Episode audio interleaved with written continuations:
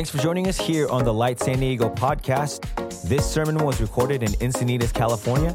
For more information, please visit us at lightsandiego.com.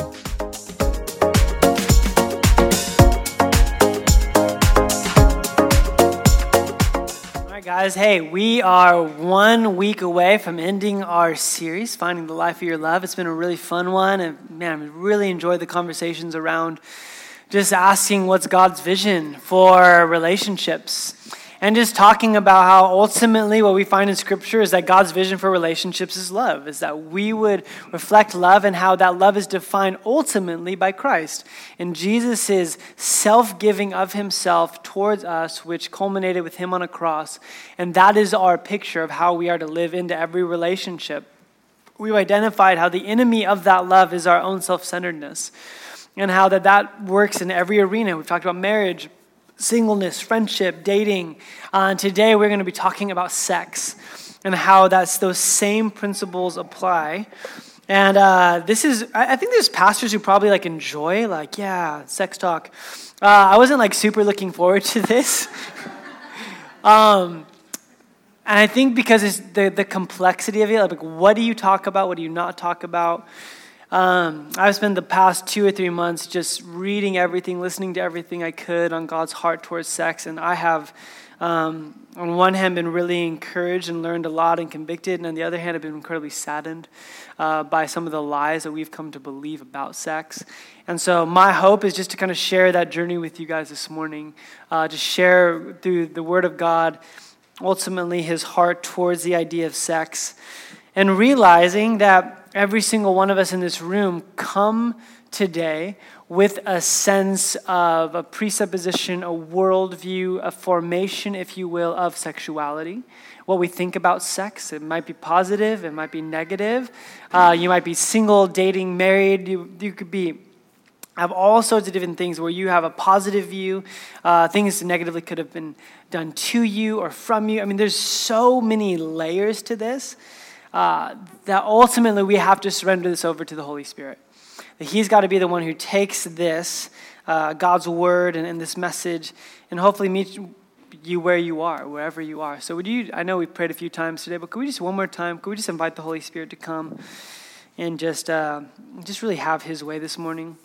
Lord, as we dive into this topic, um, I, I recognize that even if I had um, hours to communicate, uh, I would still miss things. Lord, I know that even, even though I want it, I know that I'll miss a level of empathy that's needed here. Um, but Holy Spirit, I recognize you can cover all that. Lord, you have the ability to take uh, this condensed content, Lord Jesus, with a flawed communicator, and you can do wonders with it. So we ask that you do that. Pray that the end goal of today would be healing and grace and hope. And Lord, we, uh, we just trust that you're going to do that in Jesus' name. Amen. Uh, quick survey. Anyone remember the first time someone, a parent, a friend, a TV show, the first time you learned about sex? Can you say, I don't do this, but can you raise your hand? Do you remember it? Or just kind of like all of a sudden you just were aware someday that it happened? Um, I remember watching Titanic with my dad.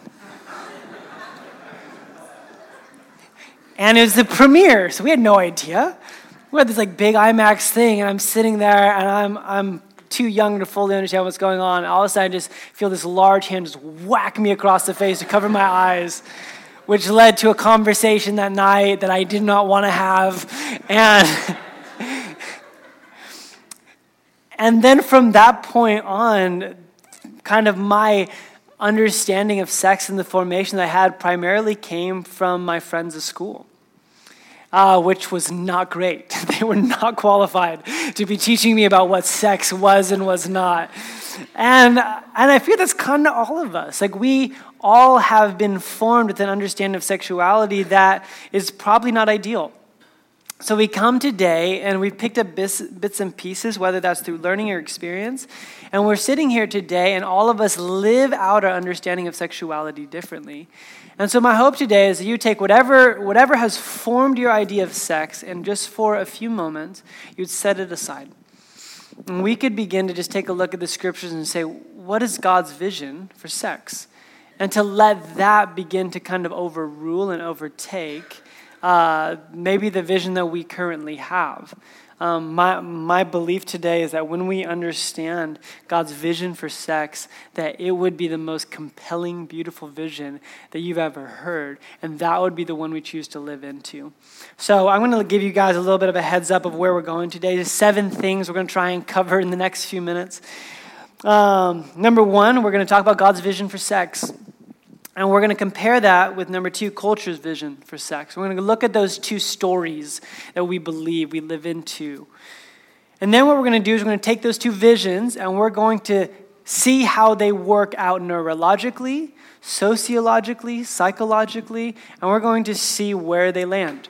And we're going to just, as objective as we can, uh, think for ourselves which one uh, leads us to flourishing and abundance and life. Uh, so that's kind of what we're going to be doing today. So let's begin just talking about God's vision for sex. And um, gosh, that's a daunting thing. I mean, that could be a whole sermon in of itself. We're just going to kind of scratch the surface, but I think we're going to begin where we should, and that's the beginning. It's always a good place to start. And we're going to be looking at God's original intent when it comes to sex. And we're going to be focusing in on three really crucial Hebrew words that can shape our understanding of how God views sex. And so we're going to begin. Um, we're going to be kind of skipping through some verses. We have so much content today, but you can look on the screen. Genesis 1, starting verse 26a, says, Then God said, Let us make mankind in our image and in our likeness so God created mankind in his own image, and in the image of God he created them, male and female.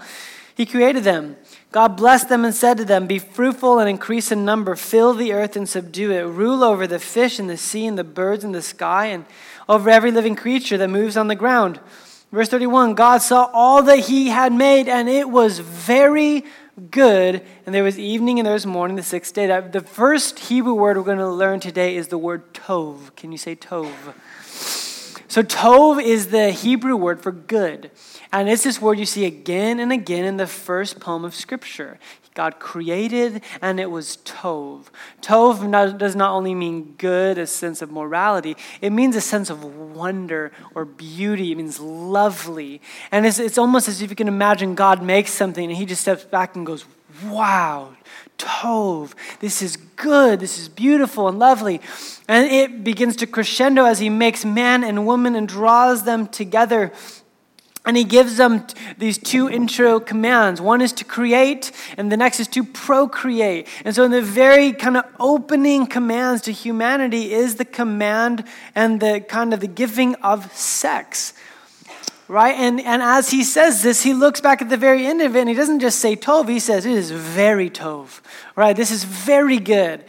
And I think that this is crucial because, just to be honest, I think kind of growing up, uh, for me, in kind of a Christian uh, home, uh, what I realized is I believed, I didn't believe sex was wrong, but I believed it was private. We shouldn't talk about it. And which that led me to kind of this uh, kind of repressive, confusing kind of state of like, well, I don't really know what to do with it. But when we open up the scriptures, one of the very first things we see is that God just says, hey, I made sex and it's awesome. And we have to begin there. We begin with Tov. Secondly, if you go to Genesis chapter 2, we begin to start seeing some more of the details of the story. And uh, let's just skip down to verse 24. It says, That is why a man leaves his father and mother and is united to his wife, right? His covenant there and they become one flesh. Adam and his wife were both naked and they felt no shame. So I want to talk about the word one and the word shame here because I think these are crucial to understanding God's vision for sexuality. The first one is the word one flesh. One flesh is the, the Hebrew word echad, and echad is this idea, um, like it says here, of one, uh, but it's also the word for sex. Um, it's also the word for fusion. And so we see um, actually here a few verses earlier when it says that uh, Adam, God took a rib, one rib out of Adam's side. Uh, that word is a cut. It came out of him, and then when he made when he made Eve, and they um, became one flesh, that God joined back together. So it is a very uh, vivid kind of imagery of what oneness looks like. So we have Tov, wonder and beauty and goodness. We have echad, it's oneness and union. And secondly, it says they were naked and felt no shame. Which, if you know anything about uh, kind of Eastern culture, specifically kind of the Judeo culture, uh, nakedness was a place of severe shame. But in the garden, it was full exposure, and it says that there was no basha. And basha is the word for shame. There was an absence of basha when you were fully exposed. And this is how we are introduced to sex. We have a God who creates everything and everything was good, but when he talks about man and woman and their design to go and procreate, it is very good. It's tov. But when they come together, it's echad. It's this union, it's oneness within the within covenant. And within that, you have no basha, you have no shame. And this is how we're introduced to sex in the scriptures. Which is again probably not what I would have thought when I was like 17, 18 years old. Um, still kind of newer in my faith and kind of understanding that. That's not the narrative I would have pitched uh, to you. And it's really not the narrative that the culture says, that what, what religion says. But again, this is, we're not talking about religion as much as we're talking about Jesus' view for sex and how it's this incredibly beautiful vision. But within that story, uh, if you turn to chapter 3, you find something happens that distorts everything. We have what we call theologically the fall, when Adam and Eve, living in this perfect paradise, unpolluted with sin, in perfect union with God, um, make a decision that they want to define good and evil for themselves. They break relationship with God, and then that that that basha that was no longer there was all of a sudden present. Shame entered the story, and not only shame, but selfishness entered the story. All of a sudden, Adam and Eve are caring about themselves rather than each other. And so the, the introduction of selfishness and shame has plagued every area of life. It's plagued relationships, finances, the earth, um, our natural resources, and it has plagued sex. Shame and selfishness have kind of weaved their way into every arena of life because of the fall. But today, specifically, we're going to talk about how that has shaped our understanding of sex. So, we have a response. How do we respond to the brokenness of sex? Sex is a powerful, powerful tool. Eh, no one would argue with that. And so, Jon Tyson, who's a, pastor in New York, he, I think, really eloquently points out uh, two common responses. Historically, there's been the religious response, which has been morality plus willpower equals holiness. Um, and that has been going, that's like not new. That's old. That's been going on for hundreds and thousands of years, not even just within Christianity, but within all kind of, kind of religions. It's this idea that if you do the right things and have enough strength to do the right things, then you will be holy. But what we find is that the reality is morality plus willpower equals failure. It never works out. We are never strong enough to get ourselves back into right relationship with each other or with God cue Jesus coming and making it right for us.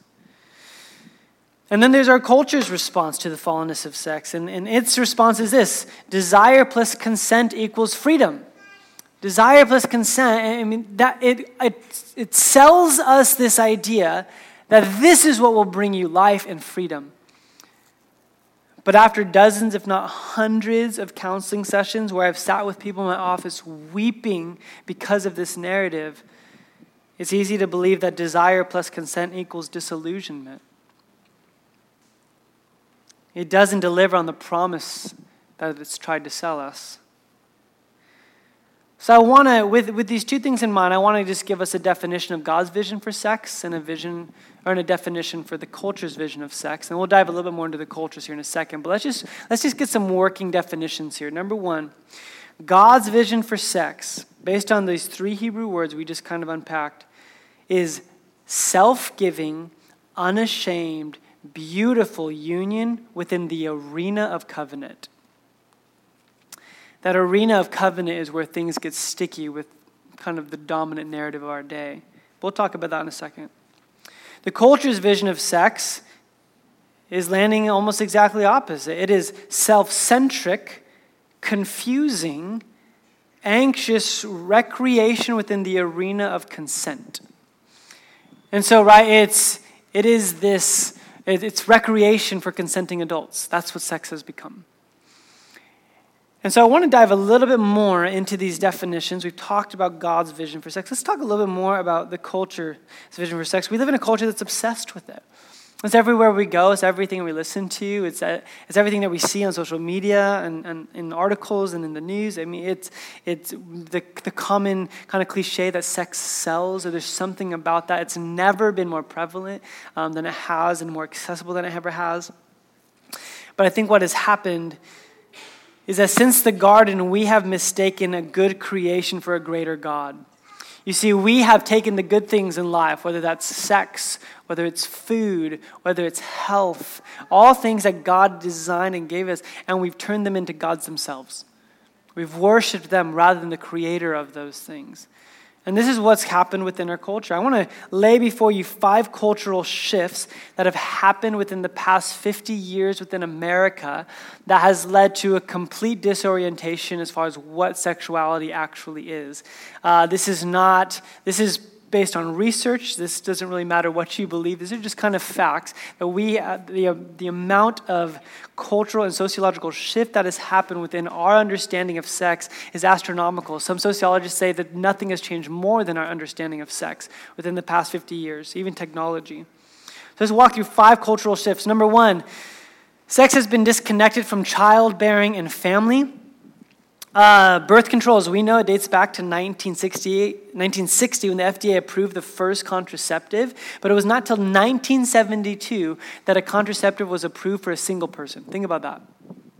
1972 was the first time in America, our nation, that a single person could receive legally a contraceptive, which began to start shifting things that all of a sudden, up to that point, up to around 1972, in America and around the world, if you were to have sex, you had a very real uh, chance that there would be procreation to follow.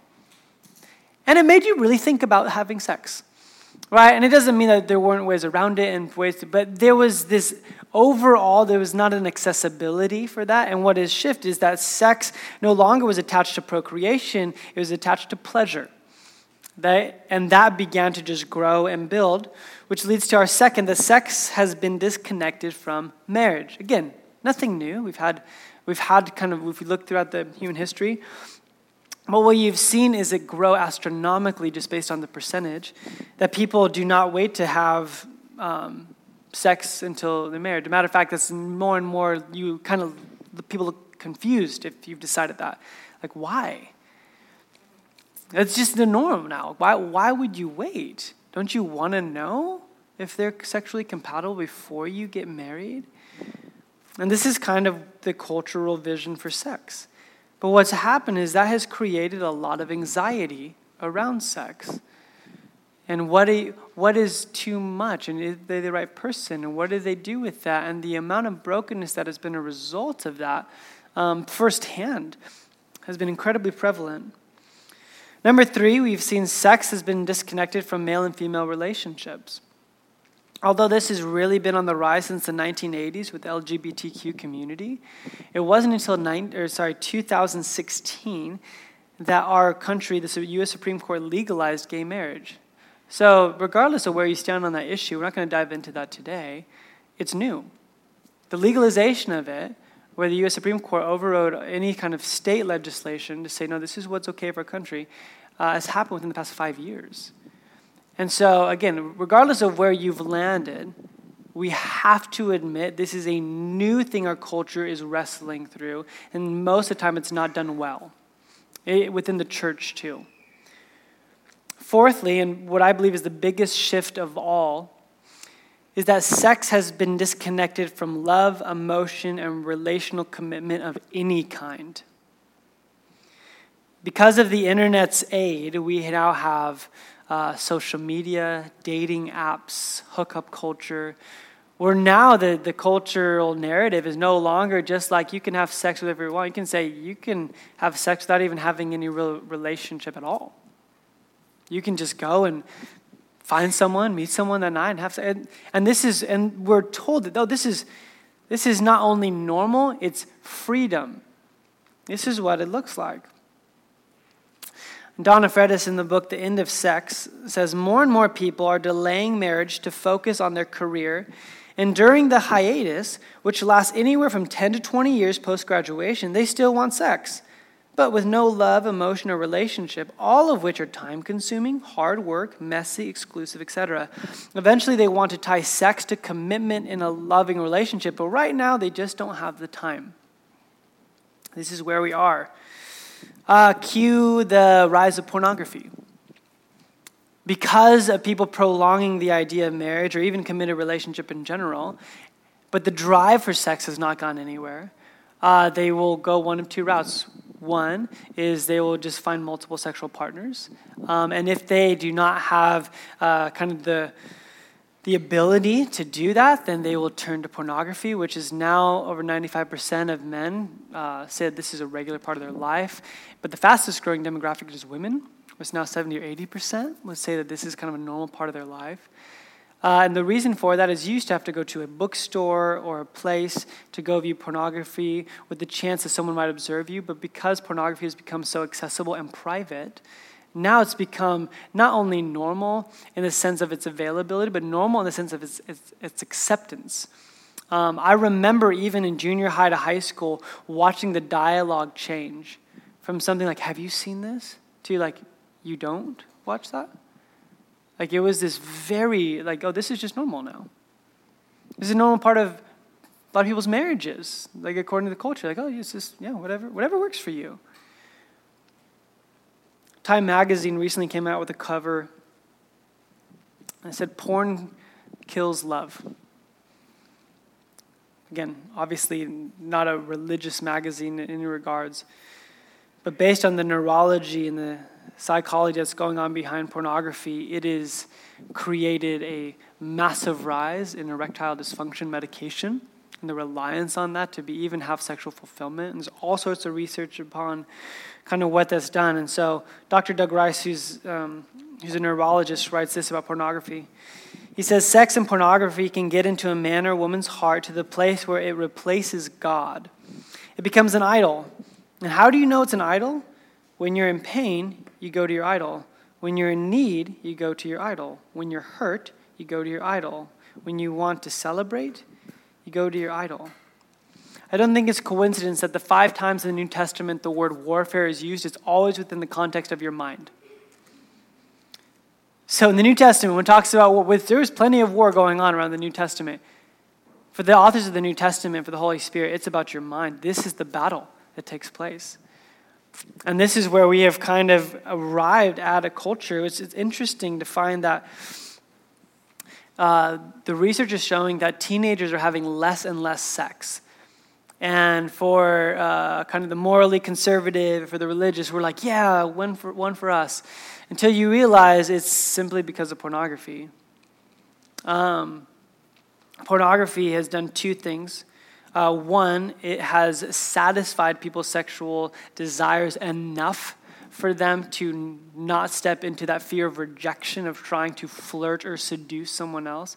Secondly, there's a ton of research based on the text messages and social media that people's ability to even have relationship enough to get someone to sleep with them is, is dissolving. And so there is a massive cultural shift that's happening now as a result of pornography that we, have, we are detaching from relationship at all when it comes to sex. Uh, which leads to our fifth um, cultural shift is that sex has been disconnected from people at all. Uh, there has been a lot of articles recently um, on the rise of sex robots. Uh, sex dolls have kind of been a thing for a while that people have kind of mocked and made fun of. Well, starting in Japan, but now moving into Australia, New Zealand, Korea, now into America, is they have taken these dolls and they have infused them with artificial intelligence. So not only can they provide physical sexual fulfillment, but they can pre-program to say whatever, be whatever personality you want, and then all of a sudden you have this per- lack of this thing that is providing some sort of sexual fulfillment for you. Um, John Mark Comer, who was gracious enough to provide me with his research, was talking about uh, an interview he was having with a filmmaker of a film called 2D Love, where they follow this trend of sex robots. One of the quotes from this movie says, You're free from all the responsibilities of being in an actual relationship and to enjoy some sort of acknowledgement from an entity that is not you in your own head. Um, Joaquin Phoenix was just in a movie called Her is about this. I mean, this, this is less sci fi and more reality than we realize, and it's not going anywhere fast. Because we are now removing sex from even people in general and kind of within this kind of culture now, whatever much you spend on this robotic system thing uh, results in how much you love them. And you're like, well, that just sounds kind of weird and out there. But what's interesting is not only have we disconnected sex from people in regards to kind of this artificial intelligence, we've done it with the rise of human trafficking. 27 million people in the world today are trafficked against their will. Why? because we've created a culture that can enjoy or think they're enjoying sex with someone who's not even a person anymore, it's just a property. This is, this is our world. And so I want to kind of come before you and just, re- and just to kind of lay these two visions before you. We have God's kind of biblical vision for sexuality and of the culture's vision for sexuality, they could not be more different at their core. And they are both promising freedom and flourishing. But I would love to just take a moment and say which one is actually doing that, which one is actually providing that based on science, neurology, psychology, sociology, uh, based on our identity. And so I wanted to spend some time doing that. But, but lastly, I just wanted to read you this quote from Carol Queen, who's a sexologist. She's not a believer. And, and she, writes about sex, she writes about sex like this. This is, I think, a good summary of where our culture is landing currently, and it'll change in another five to ten years, but currently is where they're landing. It's a simple yet radial affirmation that we each grow our sexual passions on a different medium, that instead of having two or three or even a half dozen sexual orientations, we should be thinking in terms of millions. Sex positivity respects respects each one of our unique sex profiles, even as we acknowledge that some of us have been damaged by a culture that tries to eradicate sexual differences and possibilities. Ronald Rolheiser, famous Catholic theologian, says, When you don't follow your desires, you have to examine your desires. And let's do that. Let's just for a moment, let's examine these two stories, these two visions, and let's see how they hold up. Uh, let's talk about the brain for, uh, for a moment.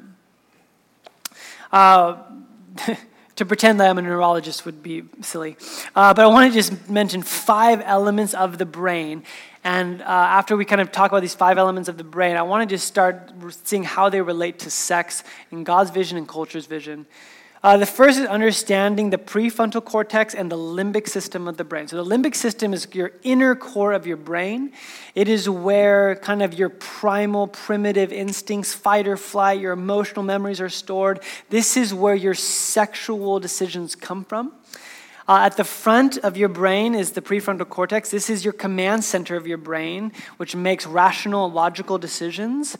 And so, what will happen is your limbic system will operate out of uh, impulse or urge, and your uh, frontal cortex will say, ah, oh, that's not a good idea, or go ahead and go through with that one. It kind of regulates the limbic system. What's interesting is that the, front, the prefrontal cortex is not fully developed until you're 25, which makes a lot of sense for some of the decisions we've made. Before we were 25 in our teenage years is you're living kind of in this primal sense of obeying your urges and it's not until you're a little bit older that you have the wherewithal to even kind of speak to that but it's important to know that our, our sexual formation takes place in the limbic system which is, which is fascinating when it comes to people trying to sell people, hey, stop looking at pornography. You're, you're appealing to um, someone's morality, which is in their prefrontal cortex, but you're not dealing with their limbic system.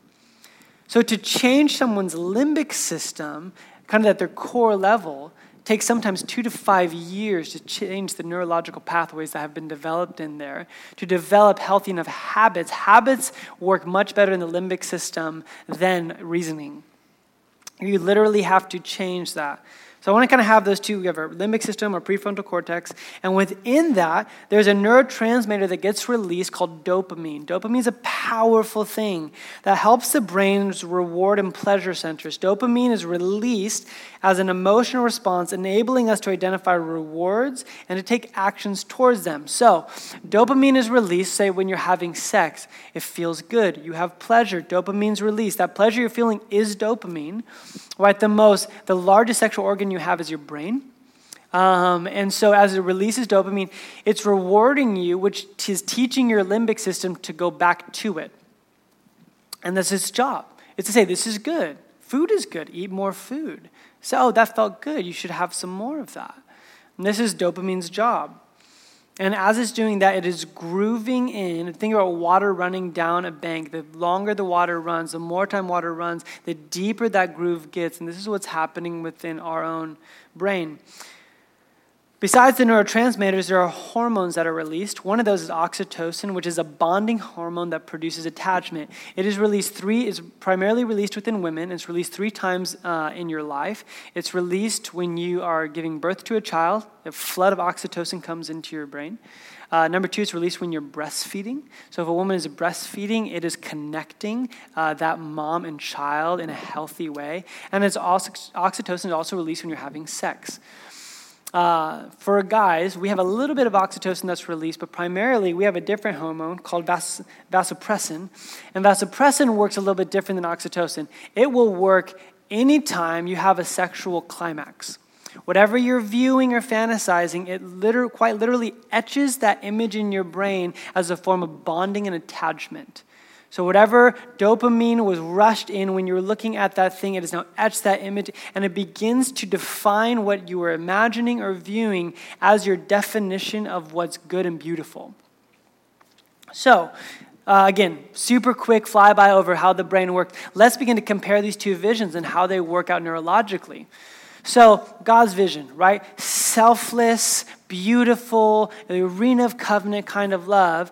You begin to start seeing how the brain would function within that. Oh, well, that limbic system, the primal system, now has a way to have a healthy way to promote, promote those grooves. That the longer you're with someone, the more natural it is for you to stay with someone. That monogamy produces a healthy environment for children to be raised in. That dopamine that's released when you're having sex within the confines of a covenant marriage also does something, it's rewarding you, which tells you you should have more of this. This is good.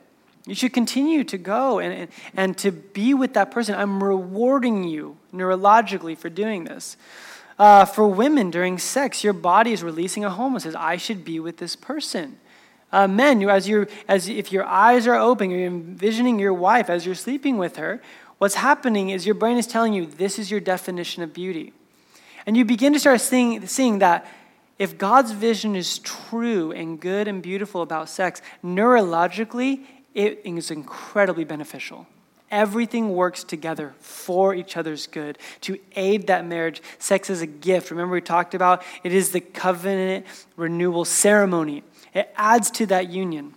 Well, let's take a look at culture's vision for sex and let's begin to see how confusing this might get. When you have multiple sexual pornog- or partners or when you view pornography, a few things are happening. One, is that rather creating one deep groove with one person, you're creating multiple shallow grooves, which makes your ability for your frontal cortex to calm your limbic system or to kind of tell it to be reasonable less likely. Uh, the dopamine that's released with that, the reward center that's going in when you're with one person and to the next, to the next, it needs to release more and more and more because it thinks it's changing your mind. Which means when you end up with someone, whether through marriage or a lifelong partner, long enough, all of a sudden you've ex- literally, quite literally, exhausted your ability to create dopamine. So your reward center to be with that one person that you emotionally want to be with is actually hindered. Um, for women who have multiple sexual partners, what happens is the, the amount of oxytocin that's released throughout these different people begins to wear off.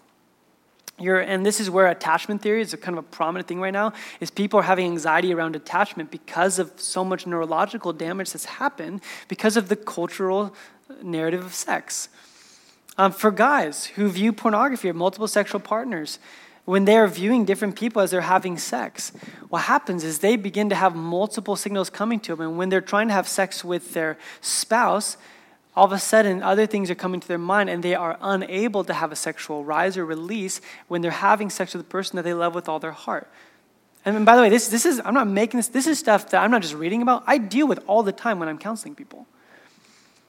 I'll sit down with incredibly handsome, intelligent men who cannot have sex because this because of the narrative they chose to live into. Now, if you're sitting here and immediately you're just feeling depressed, depressed right now, just stick with me. It gets better. Okay, there's hope at the end of this. But again, the goal is to just, just kind of weigh these two visions and say which one is actually promoting human flourishing. Let's talk a minute about the body. You guys ready for this? This is kind of interesting. Let's talk about your sex drive. For males, your sex drive peaks at the age of 17. Go figure, right? Like, didn't need, didn't take rocket science to figure that one out. Females, your sex drive peaks when you are 50 years old.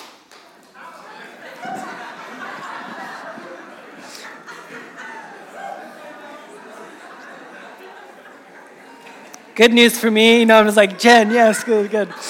Um, what's interesting, though, is even though a female sex drive is increasing um, and males are decreasing, it's never quite as high as a male's is, even in decrease. So, still number one. Um,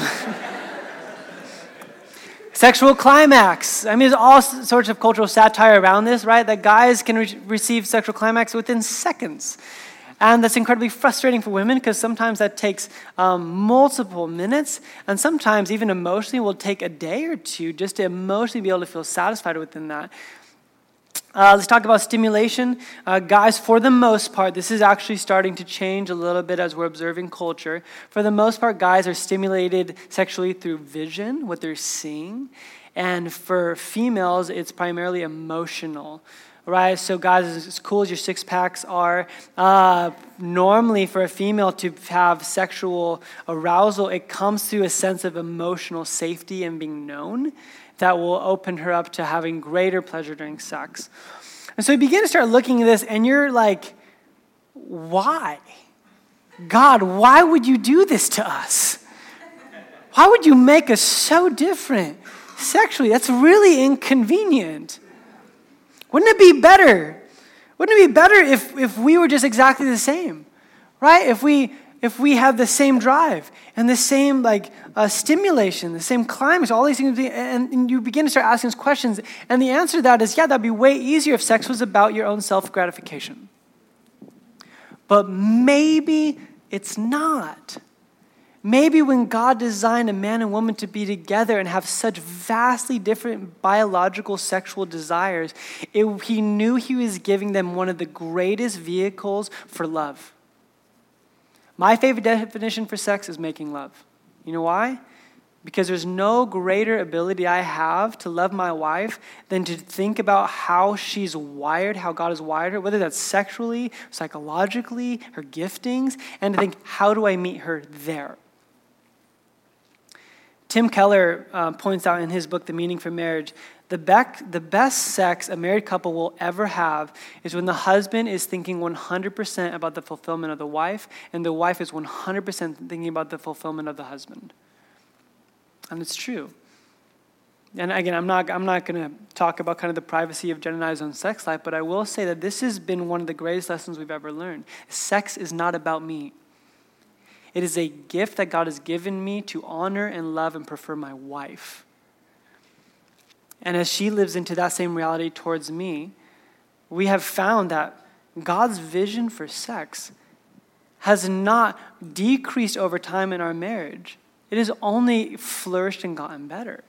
And I'm not saying that this is in the case of everyone, because of the brokenness, because of our culture and what sex has done. I'm not saying this is just some foolproof equation. What I am saying, though, is when two people, which it takes both, to live into this vision, the, the possibility for peace, mending, healing, shalom, and fulfillment is astronomically more than two people who choose to view sex as a self gratifying act rather than selflessly giving oneself in love. Let's talk about our identity. Our culture and the Bible have very different views about sex and identity. Uh, we're going to read out of 1 Corinthians chapter 6, but before we do, uh, Corinth is a really interesting town. It was kind of the birthplace of dualism, which, if you study philosophy, was kind of birthed out of Plato and Aristotle, who both lived in Corinth. And dualism says this that the physical world and the spiritual world are separate, which means who you are is not your body. And so this practice kind of fleshed itself out by you would go, males were allowed to go and sleep with whoever they want as a part of their pagan worship, they would go sleep with prostitutes, prostitutes at a temple. Why could they do that? Well, because their spirit's not their body, it's separate. Um, this is super common today our, within our culture, and they say, hey, it's just your body. It's not, it's just, it's just an appendage, right? It's not who you are. You're so much more. Or culture has swung to the opposite thing where it says that your sex is your only identity, it is your highest identity.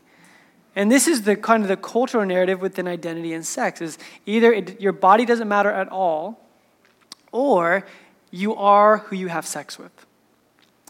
And the scriptures give us something entirely different. Listen to Paul's uh, insight as he writes to the church. The, the, the Word of God says this, and he quotes the culture I have the right to do anything. It sounds like our culture, doesn't it? You say, but not everything is beneficial. He quotes him again I have the right to do anything, but I will not be mastered by anything. You say food for the stomach and the stomach for food, and God will destroy them both. He's just kind of quoting very common things our culture still believes today. The body, however, is not meant for sexual immorality, but for the Lord, and the Lord for the body. By his power, God raised the Lord from the dead, and he will raise us also. Do you not know that your bodies are members of Christ himself? Shall I then take the members of Christ and unite them with a prostitute? Never. Do you not know that he who unites himself with a prostitute is one with her in body? For it is said, and he quotes Genesis 2, the two will become echad, one flesh. But whoever is united with the Lord is echad with him in spirit. Flee from sexual immorality. All other sins a person commits are outside the body, but whoever sins sexually sins against their own body. There's a lot of question about what this means. The best definition I've heard from a scholar is that when sex is against your own body, meaning sex is a distortion of your true self. Sexual sin distorts who you truly are. Do you not know that your bodies are temples of the Holy Spirit, who is in you, whom you have received from God? You are not your own. You were bought at a price. Therefore, honor God with your bodies. The early church had a fascinating practice within Corinth.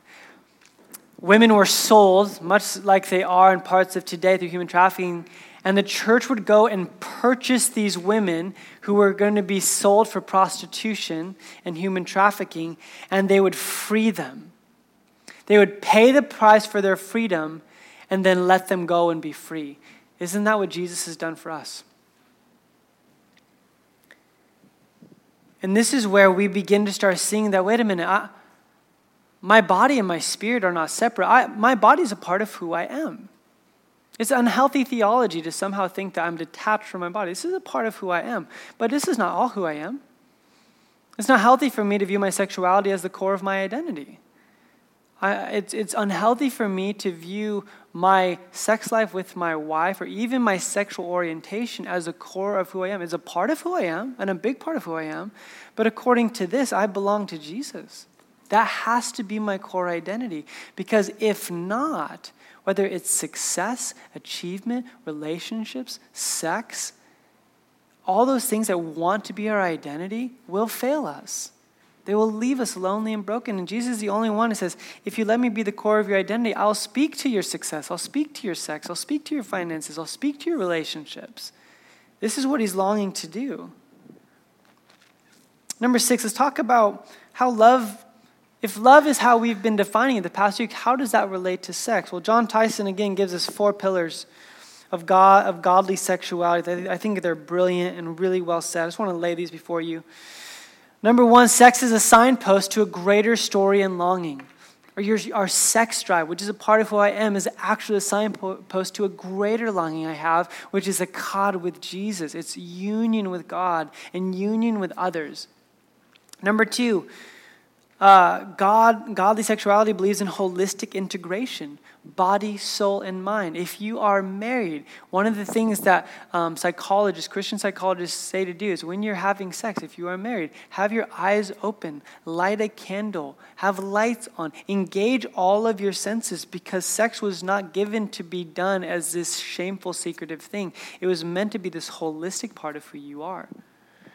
Number three, sex is tied to our transformation. If you're married, it is one of the most um, tangible ways for you to express selflessness to your spouse. If you're single, this is one of the ways you can express your devotion and contentment to Jesus. Sex is one of the greatest forms of transformation that we have. Number four, it's a witness to the world. How, the reason why this biblical vision for sex, even though it makes sense neurologically and sociologically and psych- psychologically, it's still odd in our world.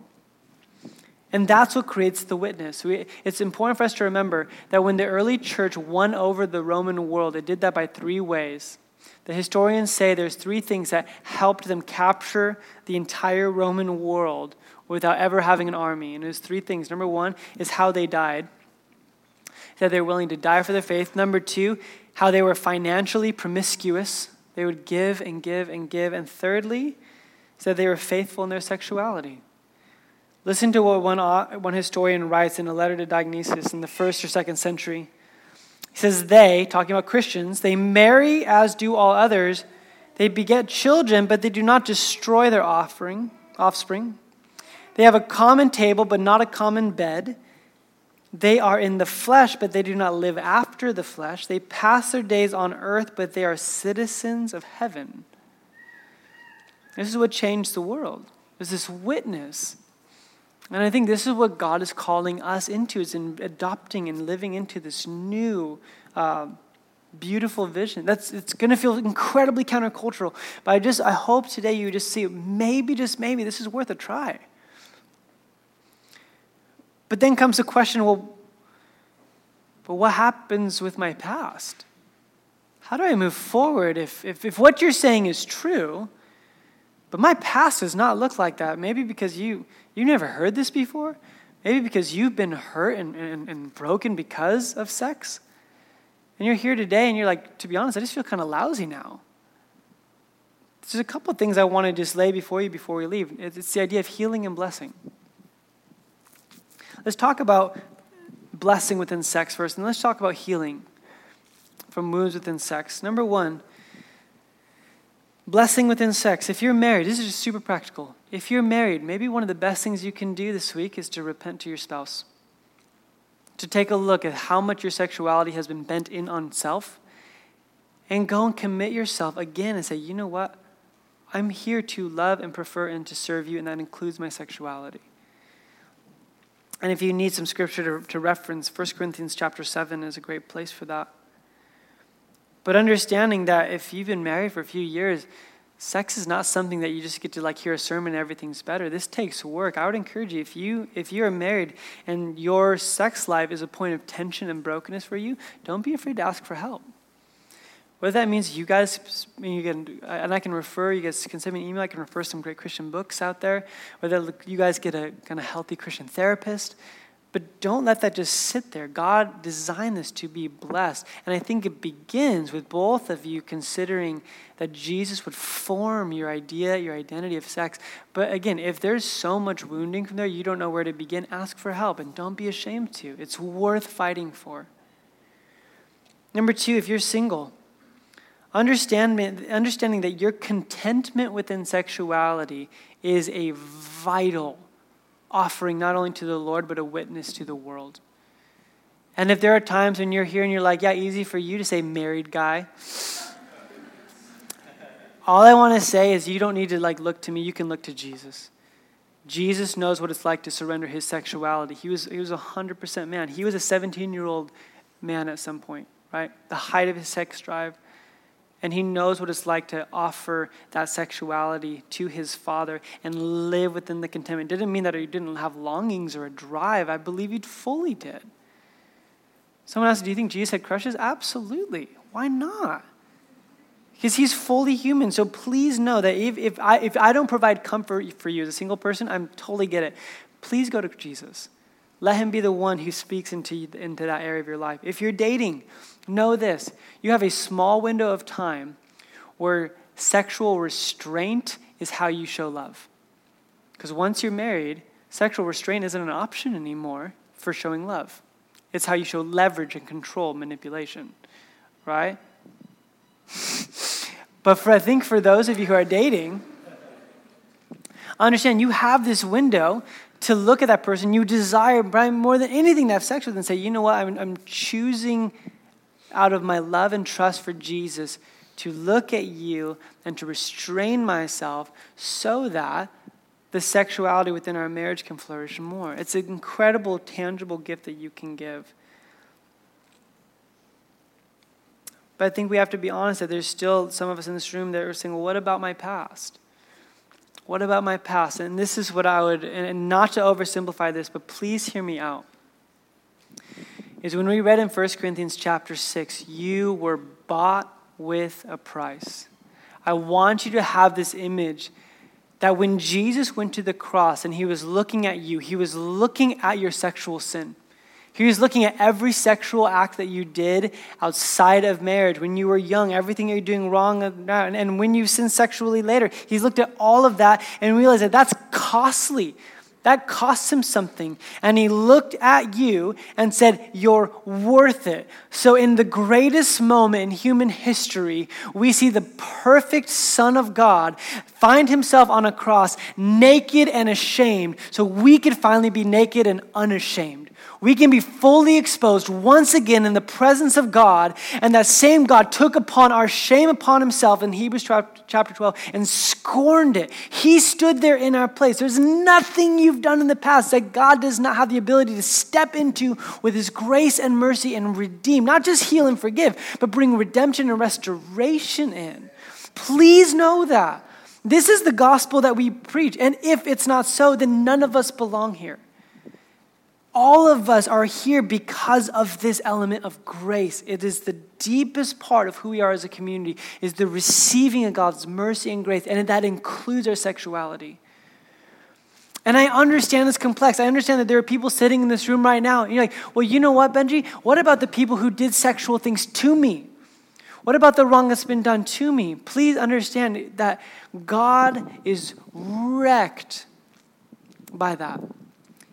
When I talk about grace for people in sexual sin, I, I, in no way are condoning or belittling the things that have been done to some of the people in this room. It infuriates the heart of God, which is why the cross was so costly. And so, if you're here and you are the victim of, of, of the, a, a, negative sexual narrative that people have lived into, I want you to know this is a place where you can come and receive healing and mercy, and you can be known and loved in, in, in this place. And but every single one of us, there's not, I don't know if there's a person in this room who has not been hurt by sex in some way or another. So I think we have to start with grace. Number two, in conclusion, I think not only do we have to start with grace, but we have to move to surrender. What, is, what does this mean for you? What does this mean for you in your specific context of life with your sexuality? I don't care if you're married, single, whatever your sexual orientation is, I would, just, I would invite you to surrender to Jesus. All of us need to do it. It's what it, what's what it means when we say Jesus is Lord, of saying, God, I'm going to I'm going to let you in to control my life. And that includes my sexuality how I view sex, how I live into that. And lastly, my prayer for you is that you leave this place with hope. Hope for your own life, hope for if you're married, for your marriage, hope for our world. That God's vision for sex continues to lead to, to flourishing. And that it's through Jesus that we can actually find the healing and the grace that we need to move on from our past and to step into a holistic, restored future that God is offering us. Ryan, you want to come up here and you guys want to stand to your feet? We're just going to spend some time in prayer.